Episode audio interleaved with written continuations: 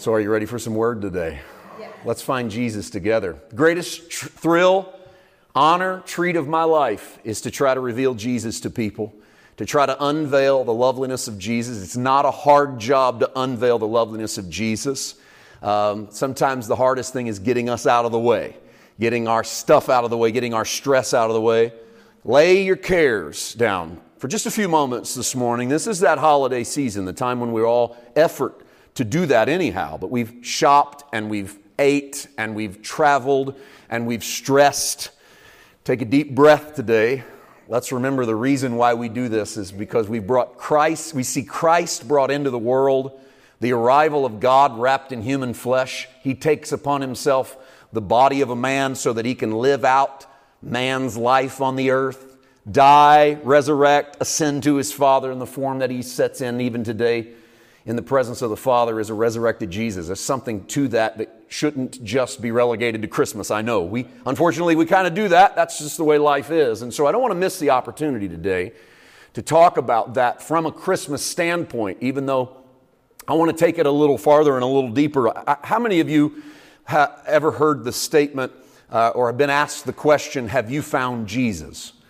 Um, that's, that's Christian talk, right? Nobody says stuff like that outside of the church, really, or the realm of Christianity. We say, When did you find the Lord? Or have you found Jesus? And what we typically mean by that is some version of, Have you been saved? Are you a disciple of Christ?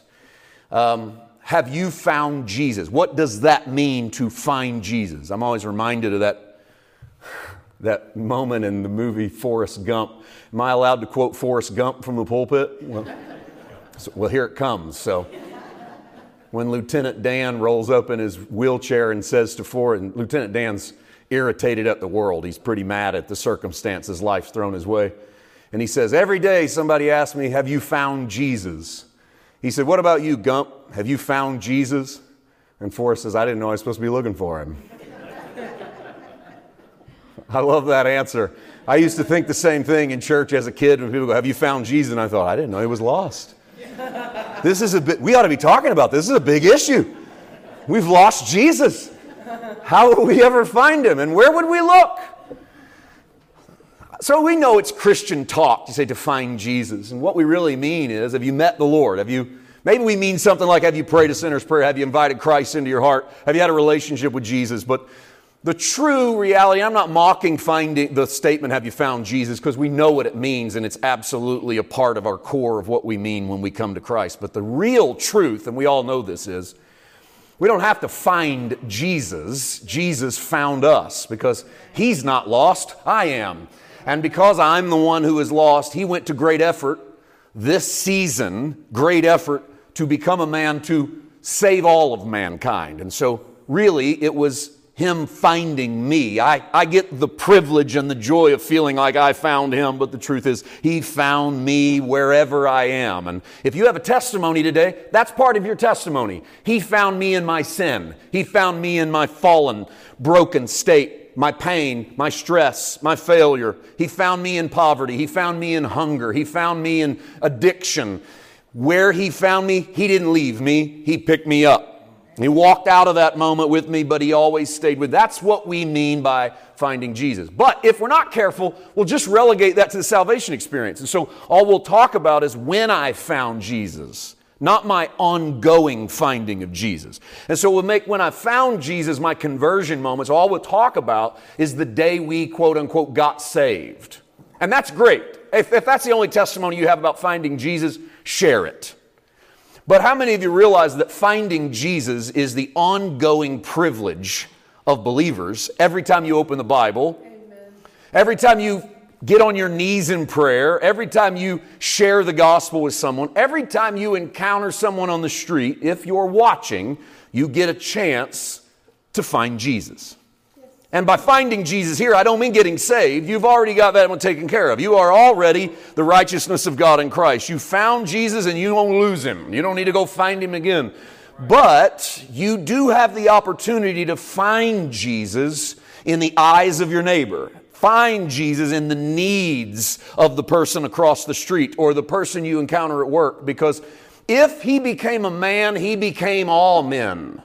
Paul said to the Corinthians that we do no longer know Christ in the flesh like we used to. Well, that's a good thing because if all we knew him in the flesh, we would know a guy in his early 30s of Mediterranean Hebrew descent who lived in the first century. And that'd be the only people that could identify with him. If you're his race, if you're his gender, if you're his age, if you lived in his time period. But because we don't go find Jesus in the flesh, I'm not on a hunt today to find Jesus in the flesh. Because we no longer know him in the flesh, we get the chance to find Jesus wherever we go. We get the chance to find Jesus not just in the scriptures, but on our journey. And Christmas teaches us that we will find Christ in the most unexpected places if we open our eyes. Because what we find is that it is a privilege to go find him, but to find him, we have to interact. You don't find him in isolation, but you find him as you interact with other people. You find him in your church brothers, but you find him just as well in the world around you that is lost. I want to take you to Matthew 2 today because if you're going to talk about the advent of Christ, you're going to talk about the birth. At some point, you're probably going to stumble across the wise men from the east. I don't want to burst any of your nativity scene bubbles that you might have in your front yard, but there were probably more than three wise men. Um, there were three gifts, but there were wise men. It's, odds are there were more than three, so you probably need to go catch the after Christmas sale on plastic figures for your yard. Buy two or three more sets, put a whole army of them out there next year with gold, frankincense, and myrrh. Be a good gospel opportunity when people ask you, Why do you have so darn many wise men in your yard around Jesus? That's why because there were three gifts that came to Jesus. There were wise men from the east, we don't know how many, but they make the journey across the known world because they are following a star. What kind of people you look to the stars for guidance? Well, not typically Hebrews, certainly not typically Christians. We don't open up the skylight in the church and read the stars. In fact, most of the time, we relegate that to astrology, somewhere down in the corner of the newspaper, where you go find out what star sign you're born under. This is what we're dealing with when we deal with the wise men from the East. I just want to point out that we're not dealing with Hebrews that understand Torah, that have been studying the law of God, and they realize that they're supposed to follow a star. Where do they come up with that? Where do they see that? Where do they get that? We don't really know, but we know that's what brings them into this land. And so I want to read from Matthew chapter 2, just a couple verses. Because what I'd like to do today is I want to help you find Jesus in his birth, I want to find Jesus in his death, and I want to find Jesus in his resurrection. If we can do that, we can find Jesus wherever we open our eyes. Matthew chapter 2, verse 1 After Jesus was born in Bethlehem of Judea in the days of Herod the king, behold, wise men from the east came to Jerusalem, saying, Where is he who has been born king of the Jews? For we have seen his star in the east and have come to worship him. And the most fascinating thing about the arrival of the wise men, the most fascinating thing might be that they followed a star, but we'll save that. Probably the most interesting thing, at least, about the wise men is when they arrive at the place where they feel the star has brought them. Look where they go. They go to the palace of King Herod. And so you need to ask yourself, first of all, why would the wise men go to the palace of King Herod? Jesus isn't born in the palace of King Herod. Jesus is born in a manger in a stable in the little town of Bethlehem. So why don't the wise men go straight to a manger in a stable in the little town of Bethlehem? And the reason is because kings are not born in stables, in mangers, in little backwater towns like Bethlehem. Kings are birthed around kings right? So go to where the king lives. If a king has been born, go to the palace of the known king. If you want to follow a king, go hang out with kings. That's kind of the way we teach people even today. Go hang out with what you want to become. And yet, Jesus, from the very beginning of his advent, flips that script. It isn't to go hang out with what you want to become, it's go hang out with that which needs you the most. And when you elevate, elevate that with you. So Jesus is a man who goes to the bottom of the barrel and never forgets the bottom of the barrel. All throughout his ministry, he pulls up with him the exact kind of people he's born around. This is why we don't always like who Jesus eats with. We don't always like who Jesus associates with. We don't always like who Jesus talks to and embraces as his own because nothing's changed with him. He didn't forget his roots. Born in the back part of the world, lying in a manger, in a stable, not in the palaces of Herod. That's where we first find Jesus. And so it's easy to make the mistake the wise men make, which is if you want to find Jesus, go to where people are successful. Go to where there's wealth. Go to where there's power. Go to where there's authority. Because if you go to the top end of the spectrum, that's where you'll find Jesus. But Christmas teaches us otherwise. If you want to find Jesus, don't go hang out in the halls of Herod's palace. Don't go to Caesar in Rome. Go where you least expect the king to be born. Get ready that's the Jesus you signed up to follow. He'll always be where you least expect him to be born. He'll always be birthing something in a place that nobody would expect him to be birthing something. The church needs to remember this fact because if you want to find Jesus, stop looking in the obvious places and start looking in the least obvious of places. Start looking in the place you figure a king would never allow himself to be born. And that's probably the best place to start. And the wise men learned this lesson early because Herod has never heard of this. And of course, once he finds out about this baby that's been born in Bethlehem, we have a disaster that ensues as Herod orders the death of every baby in the last two years born in Bethlehem. And Jesus loses dozens of his peer group that would have had lives if not for Jesus. And because Jesus is born in Bethlehem, he, it costs somebody their baby. Have you ever thought about that? Jesus is raised with that over his head this idea that because I came into Bethlehem, someone else lost their child.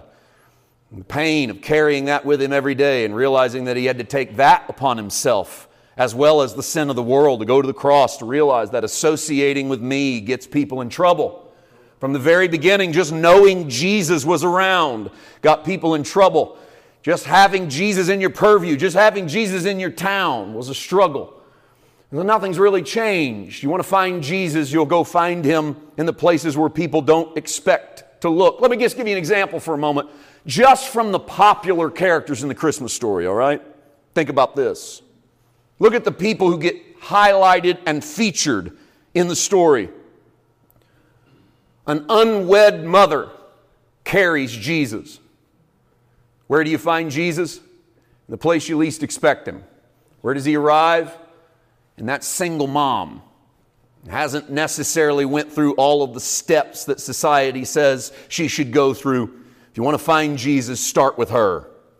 He'll be hanging somewhere around that. Because he's an expression of the love of the Father. So it's fitting that if Jesus arrives, he's going to arrive in the wrong spot because that's the kind of God we serve who says, Who needs me the most? The ones that people have kicked out, forgotten about. You want to find Jesus, you're going to start by finding Jesus there. Look at the group of wise men that find him pagan astrologers from the Orient who travel across the unknown and the known world and arrive following a star to celebrate at the feet of Jesus. I mean, God actually allows himself to be found outside of the Bible outside of circumcision, outside of the family of Abraham. He allows himself to be found by people who don't know God and don't claim to know God. And yet, if you want to find Jesus, start there.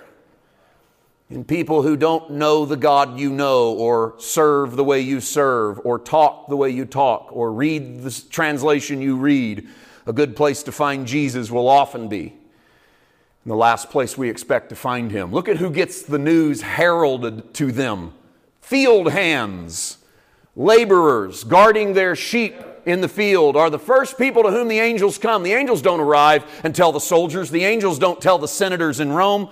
The angels don't bother with the wealthy in their subdivisions. They go out into the field to the field hands and say, Guess what? God has shown up. Peace on earth, goodwill towards men. You want to find Jesus? You'll find him in the last place you expect to look.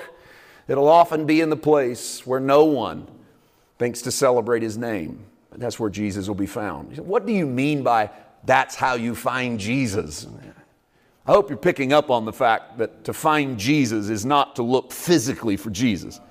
I hope you're picking up on the fact that if you want to find the Spirit of God, you want to find the love of the Father, you want to find those whom God puts His attention on, go opposite of where the systems of the world tell you you'll find Him. And right there is where He will reside. And when you find him there, the people you find him on or around or touching their lives will be the last people we would expect because that's where they found Jesus. And he's not born in Jerusalem, and he's not born in Rome. If he's born in Jerusalem, then he tilts towards religion. If he's born in Rome, then he tilts towards power. But he's born in Bethlehem. Bethlehem sits right up next to a village called Ephrathah. And Ephrathah is a place that means the place of the ash heap. It's the place where everything is burned down. And God decides that if He's going to wrap Himself in human flesh, He's not going to come into the world at the height of religion. He's not going to come into the world riding the back of power. He's going to come into the world where everything in your life is burned up. He's going to be birthed right next to your pain, right next to your heartache, right next to your loss. If Jesus is coming on the scene, you can guarantee it's going to be through an unwed mother, the end of a bunch of astrologers' journey, with field hands hearing the good news, and he's going to be born in the most unexpected backwater town you can ever imagine because you won't find him when you're at your best. You'll always find him when you're at your worst. Amen. It's as if he just camps out right next to you and says, This is where we're going to bake the bread. Because, by the way, Bethlehem means house of bread. So, where does he start baking the bread? Wherever you've burned everything else up in your life. In the middle of your ash heap, he comes to show you how to eat the food of the Father. And he arrives on the scene because that's what it means to find Jesus. So, church, that should be the Jesus we start by showing. Because I have a feeling that the people who are looking for Jesus are the very people who Jesus appears to in the Nativity story. They're the very people who need Jesus, what we would call through this, the lens of this world, who need Jesus the most. And so that should be the gospel that we portray. So when they walk in, they don't sense judgment, they find Jesus.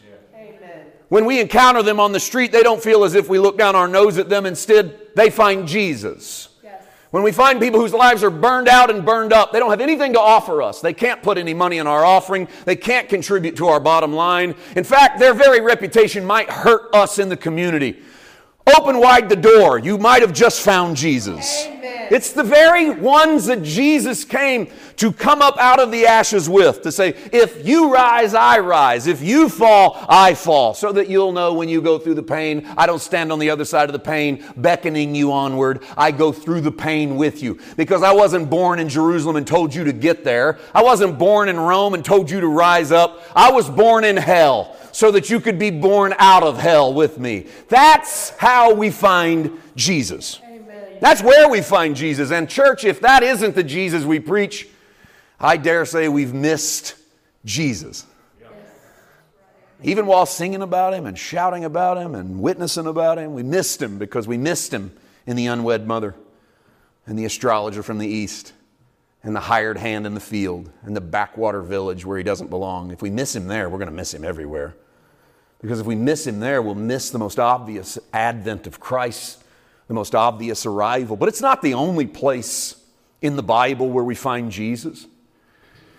Told you as we started, what I really like to do is I want to show you Jesus in his first advent because you can find Jesus in all these peculiar people in the Jesus story, of the Christmas story. But of course, it's not where the story ends. In fact, it's where the story begins. The Gospels explode out of the Nativity story and in some cases, they skip the nativity story altogether. Only two of the four gospels actually tell of the nativity story. Some of the gospels have Jesus immediately going to work. Boom, go to the River Jordan and get going with ministry.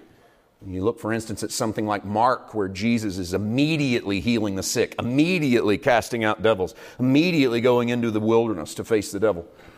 You look at something like John, where in the beginning was the Word, and the Word was with God, and the Word was God. And here's, here's John rewriting the creation story and sticking Jesus smack dab in the middle of it, because that's another tip. If you want to find Jesus, read about God and insert what Jesus looks like into that story, and you find Jesus. And so the Gospels begin to unfurl, and we see Jesus healing, we see Jesus feeding, and we see Jesus loving, and we see Jesus laughing. We still don't see Jesus landing in all of the spots that you should land if you're trying to build something big. You know, if you're trying to build a kingdom or a following or an army, he's hanging out with the wrong people. And he's hanging out in the wrong buildings and he's not making friends with the right leaders. I mean, you just look at his disciples and he's got the wrong guys following him. He doesn't have real good theologians. He doesn't have anybody with pull. The people he had with money are accused of stealing it off of everybody else. He doesn't have much to pull from, and every time he opens his mouth to preach good news, he loses someone else who's disappointed with him because he isn't the Jesus they hoped for. As you read the Gospels, you start to realize that the Jesus they hoped for was going to beat up Caesar in a very literal way. And then when they found out they were following a guy who told them to turn the other cheek, people started to turn away. That's not the kind of leader I'm looking for. And they started to go find somewhere else to go. John 6, Jesus' crowds are up in the thousands. By the end of John 6, Jesus crowds 12. It's the fastest negative church growth in history. Jesus takes them from thousands at the feeding of the 5,000 to 12 because he preaches, Unless you eat my flesh and drink my blood, you have no part in me. And the crowds turn away. Who wants to follow that? And there's Jesus inviting you under the table to go have dinner with me, feast on me, and find life. And as those crowds dissipate, we do see this turn in the ministry of Jesus of once again the wrong people showing up and looking for Jesus whether it's a centurion soldier who has no rights to God through Israel's Torah, or a woman with an issue of blood who should be yelling unclean when she walks into town, or perhaps a group of lepers who walk by Jesus who are supposed to be in quarantine and isolation, and yet one of them is even embraced by Jesus and hugged. Carrying a disease that is airborne and contact borne, and Jesus doesn't seem to care. He's breaking up funerals He's casting out devils. He's taking his disciples across the sea to the Gadarenes, a place none of them had ever been in their lives because good Jewish boys stayed away. And yet here comes Jesus in because there's someone there who needs him. And as you watch Jesus, you start to see that the Jesus you found at the Nativity and you thought, why are these people getting Jesus first? It continues as he goes into his ministry. He doesn't leave those roots, he just continues to live that out. You're going to find me in unexpected places and in unexpected ways. And then we find Jesus in the crucifixion. We find him at the cross. Look at John chapter 12 because I want to show you that second way that we find Jesus, and it's a way that we still find Jesus. In John chapter 12, Jesus, in verse 20, there were certain Greeks among those who came up to worship at the feast. Notice they're not Jews, they're Greeks, which means they're Gentiles. And they came to Philip, who was from Bethsaida of Galilee, and asked him, saying, Sir, we wish to see Jesus. I think they probably came to Philip because he had the most Gentile sounding name of all of the disciples, um, possibly even was a Gentile. Philip came and told Andrew, and in turn, Andrew and Philip told Jesus. But Jesus answered them, saying, The hour has come that the Son of Man should be glorified. Most assuredly, I say to you, unless a grain of wheat falls into the ground and dies, it remains alone, but if it dies, it produces much grain. This has got to be one of the oddest answers Jesus ever gives to a question no one asks. What Jesus say? Well, it's time for me to be glorified. Unless a corn falls into the ground, dies, it's not going to, there's never going to be a harvest. No one asked him an agricultural question. No one asked him about how to have a better corn crop. What was asked of was a group of Gentiles. They came to his disciples and said, Sir, we want to see Jesus. Okay, that's perfect because we're preaching a message called Finding Jesus. So if we're preaching Finding Jesus and they want to see Jesus, boom, that's, that's, a, great, that's a great place to start because if you're looking for Jesus, we can help you find Jesus. And so they come to Jesus and say, hey, here's a group of men that want to see you. But Jesus' eyes are on the cross, and so he answers this way The only way they can really see me is on the other side of the cross. Because unless the grain goes into the ground and dies, it can't produce the kind of fruit that feeds the world. So if I'm going to feed these Gentiles who are coming in, I'm going to have to go and die because if I go and die, I can produce a crop called resurrection, called new covenant, in which everybody can eat, not just those who get to meet me in the natural. And that leads me to this thought. If you want to find Jesus, you'll find him at the place where things die. So when you came to Jesus, what happened to the old you? He died. You want to find Jesus now that you've met him at the cross? You're going to find him in the place where you lay things down. That's how you find Jesus. Not when you pick things up, you find Jesus when you lay things down. You find Jesus when things go into the ground to die. You find Jesus at the end of all of the stuff that used to work but is now a failure and isn't going anywhere, and boom, there you find Jesus. Look at all the moments in your life where you had a fresh revelation of Jesus. I'm not talking about the moment you got saved. We left that behind 20 minutes ago. I'm talking about when you found Jesus in your marriage and you found Jesus in your children and you found Jesus in your job and you found Jesus in your finances or your mind or your body, what happened? Something died. Something you gave up on. There was a little part of you that went, All right, I'm done fighting this. I'm going to get my hands off this situation. I'm finished with it. And then, boom, you found Jesus. Why is that? Because he said, Unless it goes into the ground and dies, you don't get to see what it could be. As long as you keep holding on to it, trying to make it work on your own, you don't get the real crop. You just have one piece of corn. But if you put that piece of corn in the ground, in the ground and let it die, and let my father do what he does to corn, well, then we'll multiply it. And when it comes out, you'll eat for a whole year. You won't just have a snack, you'll have fed the family. In other words, the you that comes out of the other side is going to be way better than the you that went in. But if you want to find Jesus in the midst of that, then let something go. Amen. You might have dragged something into the place today, mentally, physically, spiritually, domestically, whatever. And the Father's been calling for you. Let it go. Whatever you let go into the ground and die in Christ, that's the, that's the bed, the, the, the seed bed for something remarkable, something great to happen on the other side of that. So, how do we find Jesus? Look for where things are ending. Where things are ending, there's Jesus. Sometimes it's very painful because sometimes things are literally dying and you lost a family member, or you lost a spouse, or you lost a friend. That's death. Want to find Jesus? You'll find him right there. He stands wherever you're losing something that was important to you. He stands right there with his hands out. And he says, I'm always standing right here where you're hurting the most. You don't have to go find me at church. You found me right here at your loss. You found me right here at your pain. You found me right here where you thought your world come to an end because you're not wrong. Your world did come to an end. But we're going to make that okay because I'm good with worlds coming to an end. He says, I'm so good with it that in the beginning was the Word, and the Word was with God, and the Word was God. And when I see chaos, I shine my light over it, and the dad and I know how to bring land out of darkness. And so, if you're in a place where you've lost everything, it's okay. Embrace me, I'll embrace you. Together, we have a tomorrow. You want to find Jesus, you'll find him wherever we put something in the ground to die physically, spiritually, mentally, whatever it is. Let's put that behind us there's where we find Jesus. It's not the final place. My favorite's the final place because it's the place that lives on over and over and over. It's the place of the resurrection. Matthew chapter 28. When you hear sermons near Christmas, they rarely take you to the empty tomb.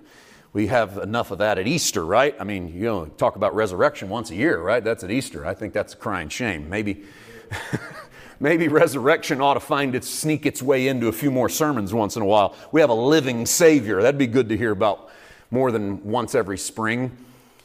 So I take you to another person trying to find Jesus. And outside the tomb, on the Sunday morning in Matthew 28 1, after the Sabbath, as the first day of the week began to dawn, Mary Magdalene and the other Mary came to see the tomb. And man, ain't it typical that the wrong people get to find Jesus first?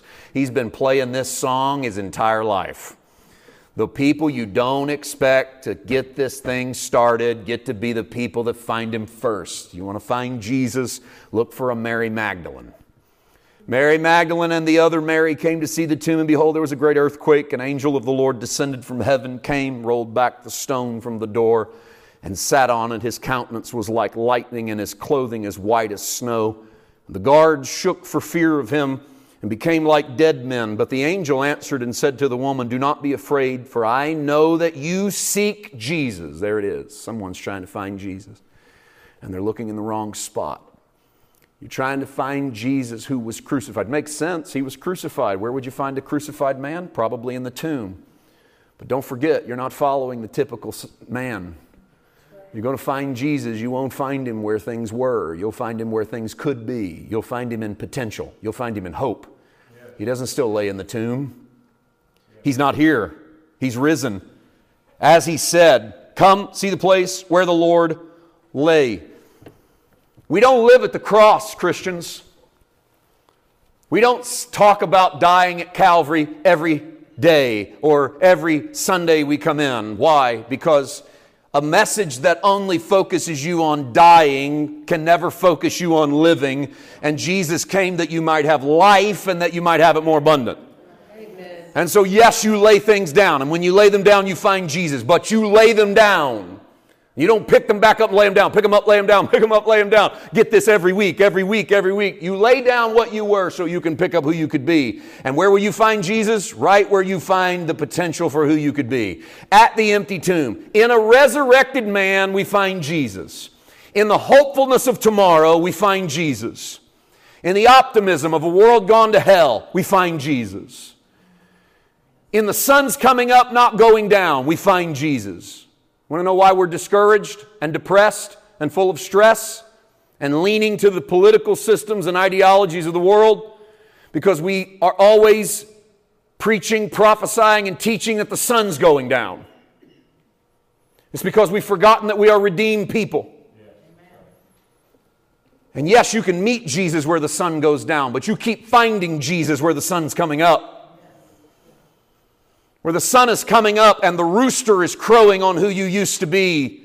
There's nothing but potential in front of you to know that I've met the man who has come out of the tomb, which means that I too get to come out of the tomb. I have a broken past, had a terrible marriage, had a bad way with it, mistreated, abused. Whatever it was, I leave it there, I lay it down because the potential for who I can be in Christ is limitless. You want to find Jesus, you'll find him in optimism. You'll find him where the sun's coming up. You'll find him where people start to believe that life could be better. Why did he come that you could have life? So that you could have it more abundant. Not just so you could live. You can live in the natural realm without knowing Jesus. You're going to die in the natural realm anyway, even if you know Jesus. But you can't live the life of a relationship with the Father without seeing it in Jesus. Because only that's transcendent for all the stuff life throws at you. Only that allows you the resurrected reality. So find Jesus where you find life. And where you find life, you'll find joy. And where you find joy, you'll find peace. And all of the ingredients listed in the kingdom will be yours. Now, listen, there's a reward to finding Jesus. The exciting part is that you get to find Jesus every time you open your eyes. Every time you go to work, every time you go out in public, every time you interact with your neighbor, every time you interact with the person you don't want to interact with, potential to see Jesus is there. Stop trying. Let me, let me just say this, and I say this with all due respect to every local assembly. But let's stop waiting to find Jesus at church. Why would we wait so long to find Jesus? Oh, you'll find Jesus. If, if church is doing what she's designed to do, you'll find Jesus. Because you'll sing about him and you'll hear about him and it'll be good news and it's a great place to find Jesus. And I encourage you, find a place where you can find Jesus. Amen. But don't wait to go find Jesus there, not when you have such an opportunity to love your neighbor. Not when you have such an opportunity around you to encounter Jesus. And this is good practice. Start to look for him where you haven't ever looked for him before. I think we too often say things like, well, you know, things aren't like they used to be. People just don't have the respect. People's morality's low. People don't, people don't talk the way they used to. They don't act the way that they used to.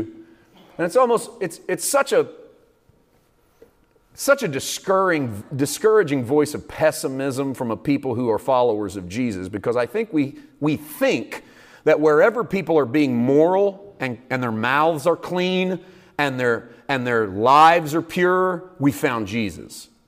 And we need to scratch that. That's not What we just learned in the Gospels. Where you find Jesus is the very place that you probably walked out of and went, Man, I'll tell you what, the world's going to hell in a handbasket. I'm getting so tired of the world today. That was where Jesus was living, right there. That was your moment. He was in there, the sound of their voice. You go, well, I don't want my Jesus to sound like that. That's always going to be our response when we're not used to Jesus being in the unwed mother and in the astrologer from the east and in the backwater town and all of the places they found Jesus. We wouldn't want to find Jesus. In fact, we wouldn't even know to look. So I, I ask you to leave today and go, I'm going to find Jesus today. You know what my issue is with that guy at work? I've never been looking for Jesus in him, but I'm going to look for Jesus in him this week. I'm going to look for an opportunity to see Jesus in him and love him and accept him. No, it won't be easy. If you want it easy, you shouldn't have become a Christian. It's serious. If you want it easy, don't, don't follow Jesus. If you want easy, don't follow a man who walks voluntarily to a cross because he's going to tell you to live like him. And walking voluntarily up a hill carrying a load to a cross is the opposite of easy. You go, what about where the Bible says, My yoke is easy, my burden is light? Oh, yes, let Jesus do the work. The work is easy. But following Jesus into the work, that's a different story. Is there a reward in finding him? I think there's a blessed reward. You get to spread the love of Jesus wherever you find him, but let me land here in Hebrews chapter 11. I want to give you one verse. Here is the scripture of your reward. Without faith, it is impossible to please Him, for he who comes to God must believe that He is and that He is a rewarder of those who diligently seek Him. The phrase diligently seek in the Greek is a little better translated.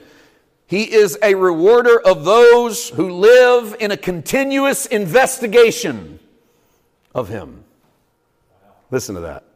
Continuously investigate the world looking for Jesus. And what do you get? The reward of finding Him.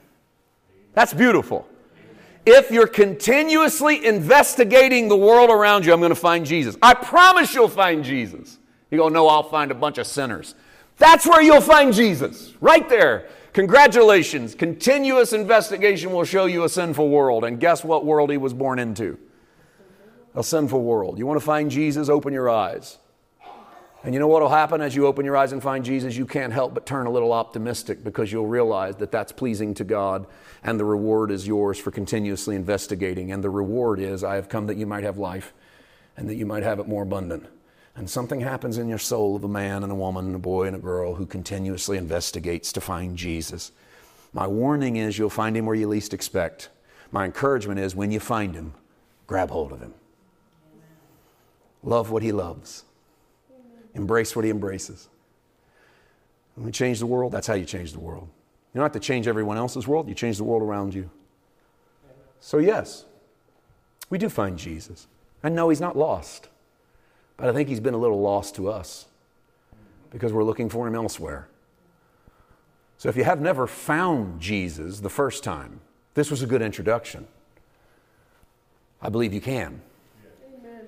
If you found Jesus once, I encourage you to find Jesus twice. If you found him twice, you know the numbers just keep going up and up and up. Keep finding Jesus everywhere you look. Let's pray. Father, I thank you today for this word. I thank you that we get the honor of continuously investigating Jesus. That everywhere we turn our eyes in the world, we get to see you. Forgive us, Lord for all of the times when we have expected that where we would find Jesus is the opposite of all of the places the Gospels say you were. Because when we look for you there, we start to close our eyes to where you really are. And when we close our eyes to where you really are, we close our eyes to the people. And we were saved for more than that. So open our eyes to the world around us to find Jesus everywhere we look. Thank you for this season that teaches us we will find you in unexpected places. We honor that. We thank you for that. In Jesus' name, amen. God bless you, church. We love you. Pastor.